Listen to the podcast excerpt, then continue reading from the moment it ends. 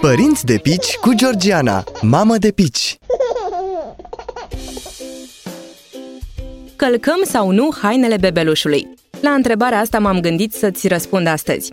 Îmi amintesc foarte bine seara în care m-am apucat să-i calc fetiței mele primele hăinuțe, însărcinată fiind în luna a noua. N-am mai simțit niciodată așa o plăcere călcând.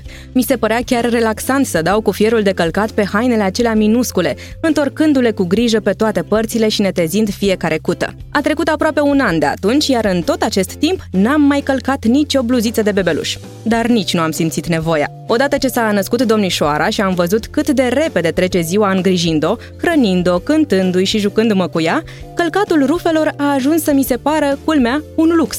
Dacă ziua ar fi avut 40 de ore, poate că aș fi găsit timp și pentru călcat hăinuțe. N-am avut însă nicio mustrare de conștiință legată de asta. Și nici n-am stat cu grija că pielea copilului se va irita din cauza hainelor necălcate. În afară de urmele unor pișcături de țânțari, nu a avut nicio bubiță până acum. A, și nu te gândi că am scos fata la plimbare în haine șifonate. Din fericire pentru mine, hăinuțele pentru bebeluș nu se prea boțesc, mai ales dacă ai grijă să le întinzi frumos la uscat. Cu toate acestea, călcatul hainelor rămâne o metodă bună de a te asigura că pielea bebelușului e protejată de eventualele bacterii din țesături. Eu cred doar că dacă te simți prea încărcată de treburi și responsabilități, poți renunța la călcatul hăinuțelor fără grija că cel mic va avea de suferit din cauza asta.